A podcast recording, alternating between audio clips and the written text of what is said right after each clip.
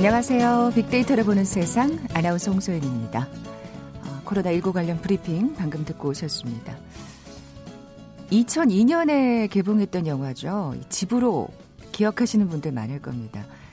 도시에 사는 7살 상우가 외할머니가 혼자 살고 계신 시골집에 머물면서 지낸 이야기였죠. 세월이 흘러 2020년 요즘 이 영화 제목이 자주 등장하는 것 같아요. 물론 단어 하나가 더 붙습니다. 퇴근하면 집으로 요즘 공무원들의 특별 지침 사항이죠. 뭐 공무원뿐만 아니라 직장인들도 마찬가지일 겁니다. 이렇게 일을 마치면 바로바로 바로 집으로 가는 게 우리의 일상으로 또 자리 잡고 있습니다만 참 답답함 느끼는 분들 많으실 거예요. 영화 속 투정 많던 손자 상우가 산골 생활의 재미를 찾고 사랑을 느껴가듯이 우리도 당분간은 좀 집에서 누릴 수 있는 즐거움에 좀 더 집중해야겠습니다. 어, 아까 브리핑에서도 계속 들으셨습니다만 사회적 거리두기가 더 한층 강조되고 있는 이번 한 주 집으로 꼭 기억하셨으면 좋겠네요. 자, 이렇게 곳곳에서 우리의 달라진 일상을 찾아볼 수가 있는데요. 또 의외의 통계들도 눈길을 모으고 있습니다. 코로나19 이후 오히려 긍정적인 결과가 있는 분야도 있더라고요. 잠시 후 통통 튀는 통계 빅데이터와 통하다 시간에 자세히 살펴봅니다. KBS 제일 라디오 빅데이터를 보는 세상 먼저 빅퀴즈 풀고 갈까요? 코로나19에 걸려 치료를 받던 93살 93세 할머니께서 완치 판정을 받으셨다는 아주 반가운 소식이 있었습니다. 앞으로도 이런 완치 소식이 특히 이제 고령자층에서 좀 이어졌으면 하는 바람인데요. 어, 코로나19 관련 소식 중에 이 단어 자주 등장합니다. 이것. 노인보다는 오히려 면역력이 높은 젊은 층에서 발생하기 쉽다 그래요. 이것은 외부에서 침투한 바이러스에 대항하기 위해 인체 내에서 면역작용이 과다하게 이루어지면서 나타나게 되죠. 어떻게 보면 역효과라고 볼 수도 있겠네요. 면역 물질이 정상 세포까지 공격하는 현상, 뭐라고 부를까요? 보기 드립니다. 1번 폭풍의 언덕, 2번 폭풍 전야, 3번 감염 폭풍, 4번 사이토카인 폭풍. 오늘 당첨되신 두 분께 커피와 도는 모바일 쿠폰 드립니다. 휴대전화 문자 메시지 지역번호 없이 샵 9730, 샵 9730. 짧은 글은 50원, 긴 글은 100원의 정보 이용료가 부과됩니다. KBS 라디오 어플 콩은 무료로 이용하실 수 있고요. 유튜브로 보이는 라디오로도 함께 하실 수 있습니다. 방송 들으시면서 정답과 함께 다양한 의견들 문자 보내주십시오.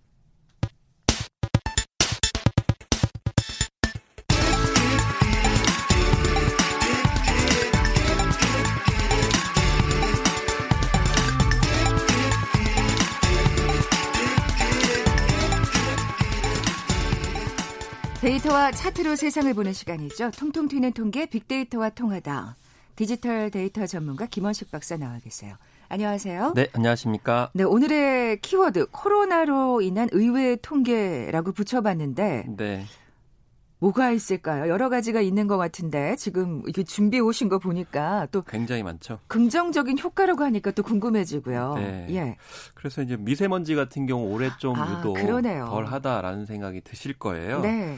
대표적으로 미세먼지 하면 뭐 중국을 또 떠올릴 수가 있는데 이 BBC에 따르면은 뭐 중국뿐만이 아니고 전 세계적으로 일부 도시에서 대기 오염 물질이라든지 이산화탄소 배출이 줄어들었다 이렇게 얘기하고 있는데 그 단연 중국 같은 경우는 미 항공우주국이나 유럽 우주국에서 위성 사진으로 그 대기 오염 물질인 이산화질소 농도를 찍어 가지고 사진 올렸어요. 인터넷 가시면 확인하실 수가 있는데요. 아, 저도 이 기사 봤는데요. 네. 그 정말 확연하죠. 파래졌더라고요. 그래서 사실 이제 기준이 예. 이 춘제, 그러니까 설날 기간에 일시적으로 옅어졌다가 춘제 끝나면 다시 이제 주황색으로 붉어지는데 음, 음. 올해는 그런 현상이 없고요. 네. 오히려 춘제 때 옅어졌던 현상이 춘제 끝나고 나서도 계속 유지가 됐다라는 거예요. 왜냐하면 음. 이 도시 봉쇄를 후베이성을 중심으로 했거든요. 그러다 그렇죠. 보니까 산업 활동이 중단이 되다 보니 이게 이제 오염 물질이 덜 나오게 됐다라는 것이고 CNN 같은 경우에도 중국의 도시 봉쇄로 파란 알이 드러났다 이렇게 보도를 했어요. 그 중국 측의 자료를 보게 되면 중국의 후, 후베이성에 대기질 좋은 평균 일수가 지난해보다 21.5% 늘어났다고 생태 환경부가 아, 밝힌 바가 있어서 이게 위성 사진이 아니고 실제 데이터라도 증명이 되고 있는 거죠. 그만큼 또 어떻게 보면 우리나라가 참 중국의 영향을 크게 받고 있구나. 이걸 또 다시 한번 확인할 수 있는 그렇습니다. 계기가 됐네요. 그게 이제 데이터 가지고 중국 쪽에서는 한국 탓이다. 뭐 이렇게 얘기를 하기도 했었는데 아니, 이번 물론 우리 우리 우리의 또 네. 대교역 문제도 있겠습니다만 중국의 영향도 만만치 않았던 만만치 거예요. 않았던 거죠. 특히나 예. 석탄 소비가 격감한 데이터가 나온 거죠. 아, 사실 그렇죠. 중국 에너지 예. 생산의 59%를 석탄에 의존하고 있죠. 그러니까 석탄을 떼서 화력 발전으로 그렇게 전기를 어, 얻는 건데 이 전기 쓸 데가 없어지다 보니까 화력 발전소가 이제 덜 가동이 되고 그 안에 들어가게 되는 석탄 소비량도 줄어들었고요. 그래서 어 지난달 3일부터 이번 달 1일까지 중국의 이산화탄소 배출량도 25% 정도 증, 어, 줄어들었는데 이게 양으로 따지면 2억 톤입니다. 근데 영국이 한 해 동안 배출한 양의 절반 규모예요. 그러니까 한 달 동안 이 영국에서 사용하는 1년에 그 2억 톤가량의 이산화탄소 배출량을 중국이 배출하고 있어서 어마어마하네요. 예, 그래서 어, 큰 이제 뭐 원흉 뭐 이렇게 이제 볼 수 있는 것을 거꾸로 이번에 알 수 있었다라는 거죠. 네. 어, 사실 뭐 이제 우리가 지금 중국하고 우리나라의 얘기를 했는데 우리나라의 구체적인 얘기는 좀 잠시 뒤에 해보도록 하고요. 미국이나 유럽 같은 그러니까 다른 나라들도 다른 지역, 네. 다른 대륙에도 또 이런 상황이 있을까 궁금해지는데요. 그렇습니다. BBC에서 예. 지적을 했지만 뉴욕 같은 경우 지금 굉장히 심각하거든요. 그러니까 미국 중에서도 제일 심각한데 자동차에서 배출하는 온실가스량이 지난해 비교해서 거의 50% 주도로 감소했다라고 이렇게 얘기를 하고 있는데 이 뉴욕 같은 경우는 코로나 때문에 교통량 1년 전과 비교해서 35% 가량 줄어들었다고 그래요. 아. 그러니까 이제 미국 같은 경우에는 이제 배기가스가 이제 문제가 되고 있는 것이고요. 또, 또 워낙 뭐, 이거에 대해서 이제 트럼프 대통령이 강력하게 또 뭐 거기에 대해서는 좀 신경을 쓰지 않는 편이잖아요. 환경 네. 문제에 대해서는. 예. 그런데 이번에 이제 거꾸로 또 증명을 해줬고요. 그러네요. 또 베네치아 같은 경우 이번에 또 화제가 됐던 것이 운하가 맑아졌다 이렇게 얘기를 하는데 네. 이 맑아진 이유는 이제 운하에다가 무슨 예, 오, 오, 뭐 오페스물을 예, 내보내던 것이 줄어들었기 때문이 아니고 관광도시잖아요. 그러다 보니까 네. 운하 곤돌라라든지 보트 통행이 줄어들게 되면서 오히려 부유물질이 가라앉아서 아. 물고기가 오히려 떠오르고 심지어 돌고래까지 나왔는데 이 돌고래가 올라온 게 60여 년 만에 처음이라고 합니다. 그만큼 뭔가 이렇게 네. 완전히 좋아진 거는 아닌데 어쨌든 참 반가운 모습이에요. 네. 돌고래가 나왔다는 건. 그렇습니다. 예. 강물도 이제 좀 고통받았다는 것이고요. 실제로 네. 대기 같은 경우에도 베니스와 밀라노, 토리노 같은 경우는 이산화 질소 수준이 많이 감소한 것으로 나타나고 있어서 전반적으로 좀 산업이나 뭐 이런 것들이 좀 환경 오염을 얼마나 시켰는가를 거꾸로 음. 알 수가 있었습니다. 네, 뭐 물론 사실 코로나 19가 이제 좀 잦아들고 나서는 산업도 다시 제 정상을 찾아야겠습니다만 환경 문제만큼은 좀 더 신경을 써야 되지 않을까 하는 생각도 들고요. 우리 얘기를 좀 더 구체적으로 네. 해볼까요? 얼마나 미세먼지가 줄었는지. 사실 그 나사의 인공위성 사진이 있었을 때 사실 우리나라의 서울이라든지 경기도는 약간 주황색이더라고요. 그러니까 아. 그만큼 코로나 바이러스가 덜 확산될수록 대도시 주변에는 여전히 배기가스 등이 있었다는 것인데 네. 사실 예, 대구나 경북 같은 경우에는 오히려 이제 좀 많이 위축이 됐잖아요. 그렇게 보니까 초미세먼지 평균 농도가 어, 전년 동기 대비 한 비교했을 때 8 정도 낮아졌더라고요. 그리고 조음일수도 29일로 전년 11일에서 18일 정도 늘어났고요. 나쁜 매우 나쁜 같은 경우도 지난해 이틀이었지만 올해는 단 하루도 없어서 이뭐 원인이 뭘까 이렇게 생각을 해보면 결국에는 이 이제 자동차 운행 네. 어떤 횟수가 아닌가 그래서 그러니까 중국의 영향도 있지만 우리의 또 배기가스 문제도 있는 거죠. 그러니까 중국은 예. 석탄을 통해 가지고 그런 이산화탄소나 이산화질소가 많고요. 우리는 좀이 교통량 때문에 네, 문제가 네. 되지 않나. 그래서 한국도로공사에 따르면 지난달 전국 고속도로 이용 차량이 전년 동월 대비 59만 5천 대나 줄어들었다고 하고요. 대구 경북이 6만 1천 대로 이렇게 어, 지나는 그러니까 대구 경북을 지나는 경부선의 경우에는 6만 1000대까지 감소했다고 해요. 그래서 음. 간접적인 증거이긴 하지만 이렇게 이제 배기가스량이 어, 이제 미세먼지에 영향을 주고 있다는 걸 거꾸로 알 수가 있었습니다. 네. 근데 사실 이제 어떻게 보면 중국은 지금 정상을 찾아가고 있단 말이에요. 네. 또 빠르게 또 산업을 정상화하기 위해서 노력을 할 텐데 그렇게 네. 되면은 또 오히려 아, 환경 오염이 더 5월쯤이면은 미세먼지가 엄청나지 않을까 좀 걱정도 네. 되고요. 올해 예. 하반기에 본격적으로 대규모 경기 부양책에 나서게 되면은 대규모 오염 물질과 이산화탄소 배출량이 중국을 중심으로 증가할 수 있다. 실제로 아. CNN 보도에 따르면 2009년에 세계 금융 위기에 대응해 가지고 어, 중국이 대, 어, 대규모의 그런 경기 부양책에 나서게 되면서 예, 인프라 프로젝트를 했거든요. 그러다 보니까 대기질 오염이 크게 악화됐어요. 그래서 2013년에 부랴부랴 대기 오염과의 전쟁을 선포했거든요. 그때가 그랬었군요. 네, 그러니까 예. 앞으로도 이게 충분히 그럴 수 있고요. 또 그렇죠. 중국뿐만이 아니고 다른 나라에서도 지도자들이 경기 부양하려고 지금 많은 관심을 가지고 안간힘을 있어요. 쓰겠죠. 예. 예. 심지어는 또 부정적인 뉴스가 나오고 있는데 타임지가 보도를 했거든요. 올해 대기가스 배출량 감축과 지속 가능한 발전을 위해서 어, 여러 국가들이 회의를 하고 협의를 하겠다라고 발표했는데 이게 다 취소가 된 거예요. 아. 그러면 이제 몇 년 정도 더 이 대기 오염에 관련된 전 세계적인 어떤 협력들이 늦춰지게 늦춰질 거죠. 가능성이 아. 있다. 그래서 좀 일시적인 아. 어떤 환경 뭐 개선도 있지만 더 장기적으로 악화될 가능성이 음. 있어서 환경 오염에 대해서 경각심이 더 필요합니다. 걱정되네요. 네. 예. 또 흥미로운 또 통계가 있더라고요. 이 코로나19 감염자와 교통사고 환자는 무슨 관련이 있을까요? 네, 참 전혀 의외의 그런 것이었는데요. 네. 그러니까 뭐냐면은 이제 사실 우리가 이제 좀 속어로 나이롱 환자라고 그러잖아요. 그래서 아, 예. 예. 합의금을 더 많이 받기 위해서 입원 일수를 늘리는 관행이 있었는데 이번에 코로나 19 때문에 이 환자가 줄어들었다는 거예요. 그래서 보험업계에 따르면 10% 이상 줄어든 것으로 이렇게 나타나고 있다. 왜냐하면 병원에 무리하게 입원하는 것이 자칫 위험할 수 있기 때문에 오히려 아, 가짜로 네. 입원하는 사례가 줄어들었다. 이렇게 이제 나오고 있어서 전혀 생각하지 못한 거죠. 씁쓸하지만 또 이것도 긍정적인 효과라고. 네, 그래서 뭐 일부에서는 예. 그동안 뭐 이런 코로나 19 때문에 매출이 주들그다 보니까 회계 장부를 더 꼼꼼하게 보게 되더래요. 그래가지고 그 동안에 좀 사기 행각을 벌였던 적발 건수도 나타나고 있거든요. 아. 이제 그런 어떤 의외의 어 그런 효과도 있습니다. 그러네요. 네. 근데 또 예상 외로 교통사고는 증가한 것으로 나타나고 있다는 이게 이제 시간대별로 좀 다른데요. 예. 그러니까 아마 이 대중교통 수단을 이용했을 때 감염의 어, 우려를 이제 걱정하셔가지고 이 출퇴근 시간에 자동차를 많이 이용하시는 상황 속에서 교통사고가 증가하고 있는 듯 싶죠. 그래서 아, 그래서 출퇴근 시간대. 예. 출근 시간 같은 경우에는 에, 이제 전년 작년 2월 대비 한 7.5% 증가했고요. 또 퇴근 시간 같은 경우 뭐 저녁 7시에서 8시인데요. 이 5.16% 정도 늘어났어요. 아, 그래서 아, 이제 증가했다 이렇게 볼 수가 있는 건데 음, 음. 다만 이 출퇴근 시간에 이제 어, 일어난 경미 사고 같은 경우는 에, 이제 보험사를 통해 가지고 해결하기 때문에 아마 이 통계에 잡히지 않을 가능성이 많아서 에, 더 많을 것으로 아, 이렇게 그렇군요. 예측은 합니다. 아 그런데 이제 자가 운전하시는 분도 좀 조심하셔야겠네요. 네, 그래서 예.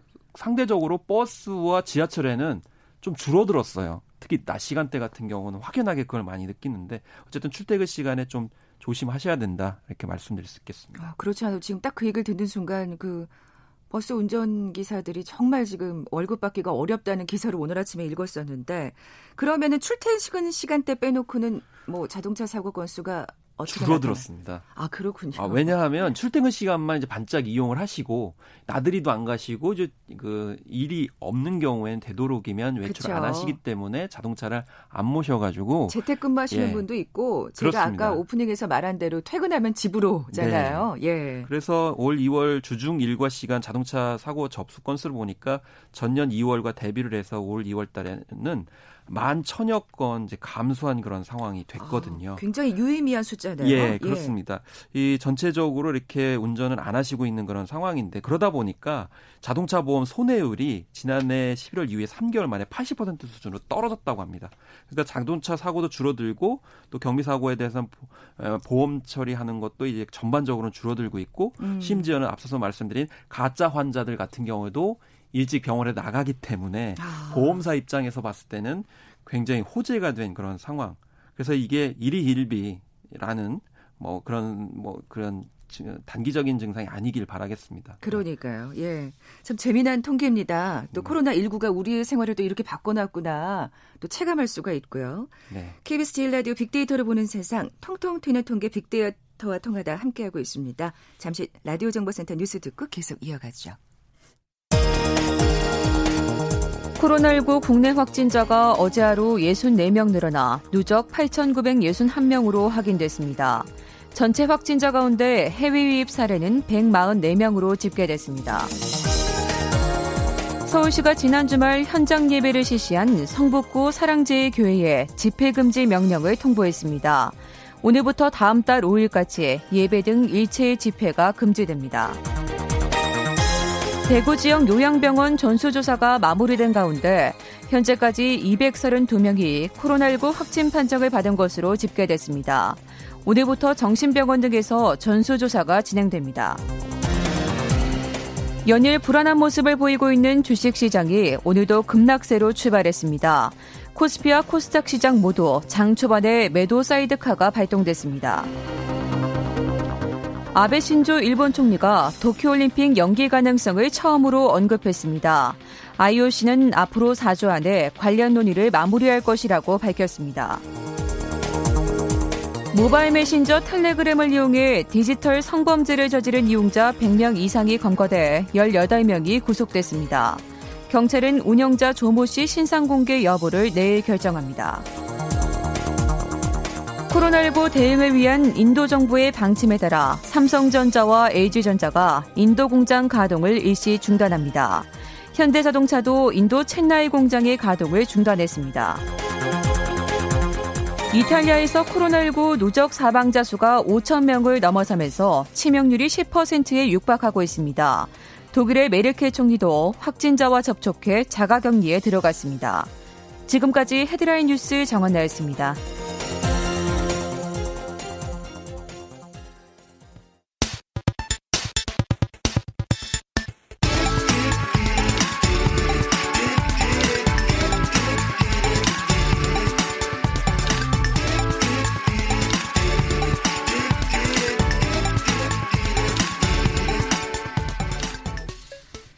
튀는 통계 빅데이터와 통하다. 오늘은 코로나19로 인한 의외의 통계들, 또 흥미로운 통계들 만나보고 있습니다. 또 긍정적인 또 효과도 있다는 게참 예, 재밌네요. 김원식 박사님, 빅퀴즈 네. 다시 한번 내주세요. 네, 이 코로나19 관련 소식 중에 좀 어려운 단어, 배우기 힘든 이 단어가 자주 등장하고 있습니다. 면역력이 활발한 젊은 층들에게 경고되고 있는 단어이기도 한데요. 이 면역 물질이 과다하게 분비되면서 정상 세포까지 공격하는 현상을 말합니다. 2차 감염 증상이 일어나는 어, 반응인데요. 이것은 과거 스페인 독감, 조류 독감 등이 유행할 때 높은 사망률의 주요 원인으로 어, 지목되기도 했습니다. 아, 무엇일까요? 1번 폭풍의 언덕, 2번 폭풍 전야, 3번 감염 폭풍, 4번 사이토카인 폭풍입니다. 네. 어, 오늘 정말 많은 분들이 정답 문자 보내주고 계시는데요. 3139님 정답 보내주시면서 자가 면역성 질환과 같은 맥락이죠. 제 친구는 류마티스 관절염으로 그래요. 이것도 그렇죠. 류마티스 관절염으로 현역 입대를 바꾸었던 기억이 납니다. 하셨어요. 이 젊은 층들이 꼭 조심해야 되는 이것 맞춰주시면 됩니다. 자, 오늘 당첨되신 두 분께 커피와 도는 모바일 쿠폰 드립니다. 정답 아시는 분들 저희 빅데이터로 보는 세상 앞으로 지금 바로 문자 보내주십시오. 휴대전화 문자 메시지 지역번호 없이 샵 9730, 샵 9730. 짧은 글은 50원, 긴 글은 100원의 정보 이용료가 부과됩니다.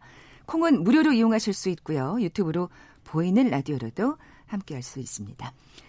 자, 코로나로 인한 의외의 통계들, 뭐 미세먼지, 교통사고까지 어떻게 보면 좀 긍정적 효과를 나타내는 통계들 살펴봤습니다. 어, 이제 국회의원 선거가 20일 조금 넘게 남았잖아요. 여기에 네. 관련된 통계도 있다고요. 그렇습니다. 일단 선거 사범이 지난 20대 총선보다 15% 가까이 감소한 것으로 이렇게 나타났거든요. 그래서 어. 지난 16일 기준으로 선거 사범 수가 520명인데요. 이게 대검찰청의 예, 발표였습니다. 지난 20대 총선 같은 경우는 611명 정도여서 14.9% 정도 줄어든 수치다. 이렇게 이제 분석할 수 있는데요. 아무래도 선거 이제 구민 등을 이제 접촉할 수 있는 그런 선거 방법 들을 좀 제한하고 있기 때문이 아닌가 그런 아, 생각이 들고요. 그래서 예, 지금 예. 현재 또 온라인으로 많이 활동을 하고 있어요. 그러다 보니까 한편으로는 이제 그 정치 신인들이 굉장히 어, 어려움을 호소하고 있거든요. 그렇죠. 그들은 사실 얼굴을 많이 알려야 네, 얼굴을 되는데. 많이 알려야 되는 그렇지 않은 또 부작용도 있긴 하는데 선거 사범 관점에서는 줄어들고 있다.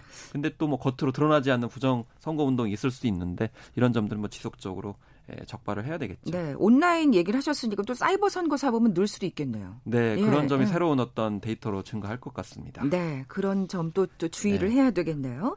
자, 이번엔 가정 가족 이야기를 해보겠습니다. 이거 요 기사들이 조금 몇 개 눈에 띄더라고요. 이게 이제 관련된 우리나라하고 중국하고 예. 좀 다른 것 같아요. 그래서 먼저 중국 얘기를 하면은 중국 같은 경우는 한 달 넘게 같이 이렇게 폐쇄된 공간에 있어서 보니까 그런가요? 이혼이 급증하고 있다. 아이고. 그래서 중국의 화상보라고 하는 매체를 통해서 17개 혼인 등기소에서 벌어지는 현상에 대해서 보도가 나왔습니다.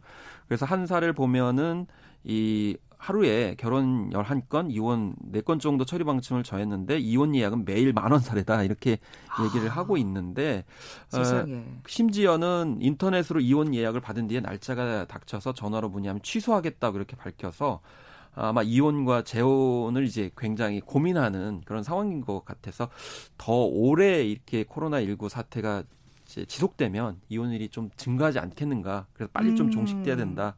라는 생각이 들 수밖에 없어 보입니다. 네. 아니 뭐 온종일 집에 같이 붙어 있다 보면 좀 어떤 갈등이 생길 수 네. 있죠. 네. 게다가 또 뭔가 지금 경제 활동이 서로 위축돼 있는 상태니까 그런 또 네. 갈등이 있을 수도 있을 것 같고. 중요한 건 너무 예. 이혼율에만 초점 맞춰가지고 통계를 잡는 것도 문제인 듯 싶어요. 왜냐하면 네. 이게 이혼을 결심하게 되는 이유가 뭐 경제 정진 분도 말씀하셨지만 이 폭력 때문에 예, 문제가 되는 거거든요. 그걸 견디지 못해가지고 아, 예. 이혼할까 말까를 고민하는 거기 때문에. 그러니까 여성에 관한 대한 네. 폭력을 말씀하시는 그래서 거군요. 이 폭력이 얼마나 증가했는지에 대해서도 데이터와 통계를 좀 잡아내는 노력들이 필요하다. 그리고 뭐 폭력 행사뿐만이 아니고요. 여성들의 육아 고충이 커지고 있다는 점, 특히 아시아 국가를 중심으로 맞, 더 많이 맞죠. 커지고 있다. 네. 그리고 여성들 같은 경우 더 피해자인 게 저 아시아 국가를 중심으로 저소득층 여성들 같은 경우에는 가장 먼저 해고가 되거나 임금을 아, 못하거나 네. 그리고 집에 오게 되면 또 육아 노동 등이 굉장히 커지거나 이런 상황이라서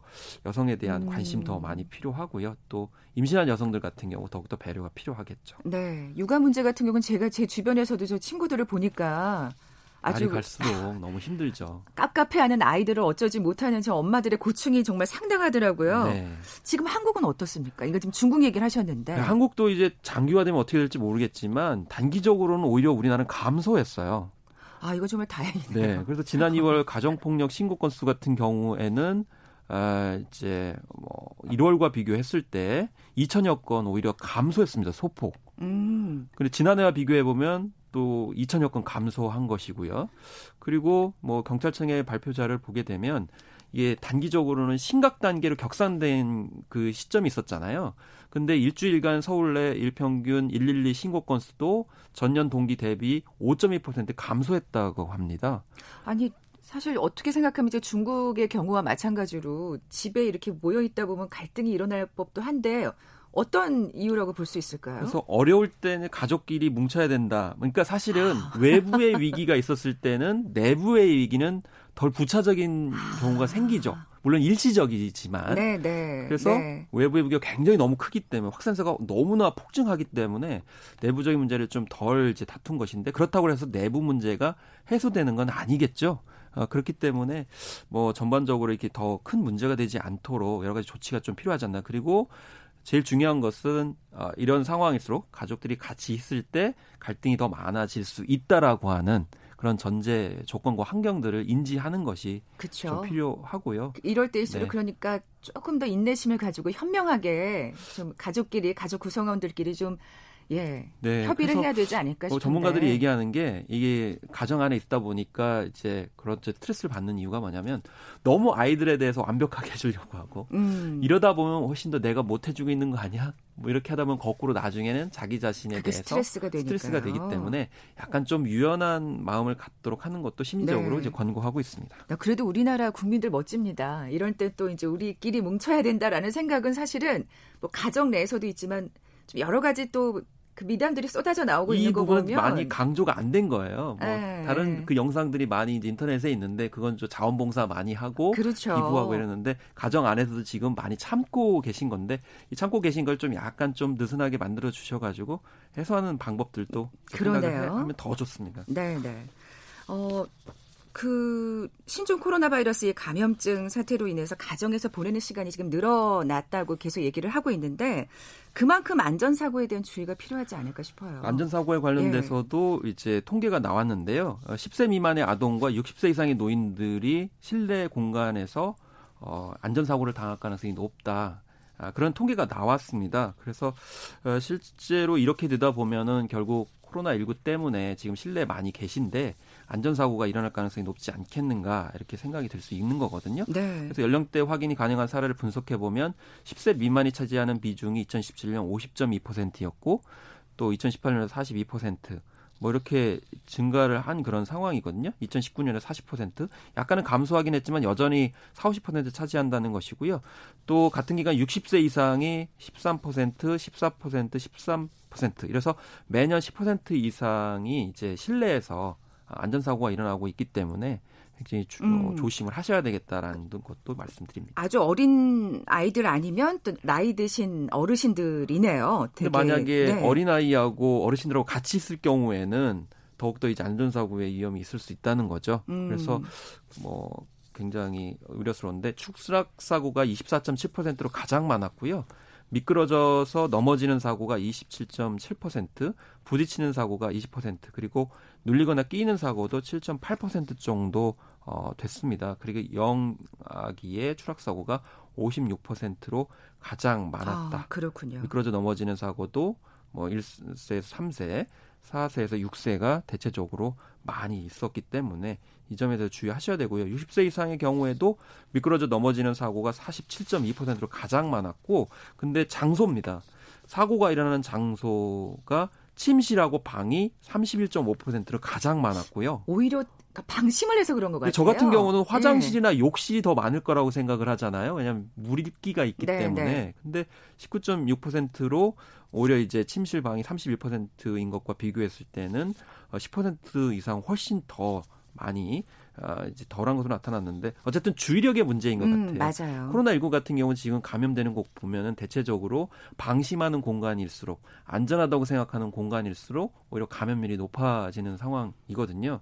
물론 이제 이런 얘기도 말씀하시더라고요. 이제는 가족 간에도 수건이나 뭐 이런 것들 같이 쓰면 안 되고 아. 가족 안에서도 좀 조심할 단계가 아닌가 이렇게 네, 얘기를 네. 해서 오히려 실내 공간에 대한 주의력 이런 것이 더 어, 음. 어, 요해지는 그런 상황이라고 볼 수 있겠습니다. 그리고 또 이제 가정에 있는 시간이 많다 보니까 또 짤막하게 얘기하자면 층간 소음 문제도 좀 만만치 않을 것 같은데 심각해지고 있는 그런 상황이죠. 아 이런 때 좀 더 예. 아니 그 아까 경비원 아저씨들이 예, 예. 경비원 아저씨들이 오히려 어, 고통받는데요. 왜냐하면 아. 직접 가서 해결을 못 하시니까 경비원 아저씨한테 이걸 의뢰를 하시는데 음. 이런 것도 좀 서로 배려해야 될 노력이 필요하고요. 네. 뭐 통계 하나를 또 말씀드리면 그 층간 소음 방지용 매트가 많이 팔리고 있다. 아 그렇군요. 이렇게 될 정도로 에, 생각하지 못하는 그 현상도 있어서 그러네요. 좀 주의가 필요해 보입니다. 자, 코로나19로 참 우리 생활이 많이 바뀐 것 같습니다. 통통 튀는 통계 빅데이터와 통하다 디지털 데이터 전문가 김원식 박사와 함께했습니다. 고맙습니다. 네, 감사합니다. 자, 오늘 빅퀴즈 정답은 4번 사이토카인 폭풍이었죠. 커피와 도넛 모바일 쿠폰 받으실 두 분입니다. 3574님, 그리고 방금 전에 소개해드린 사마나3구님께 선물 보내드리면서 물러갑니다. 빅데이터로 보는 세상 내일 뵙죠. 고맙습니다.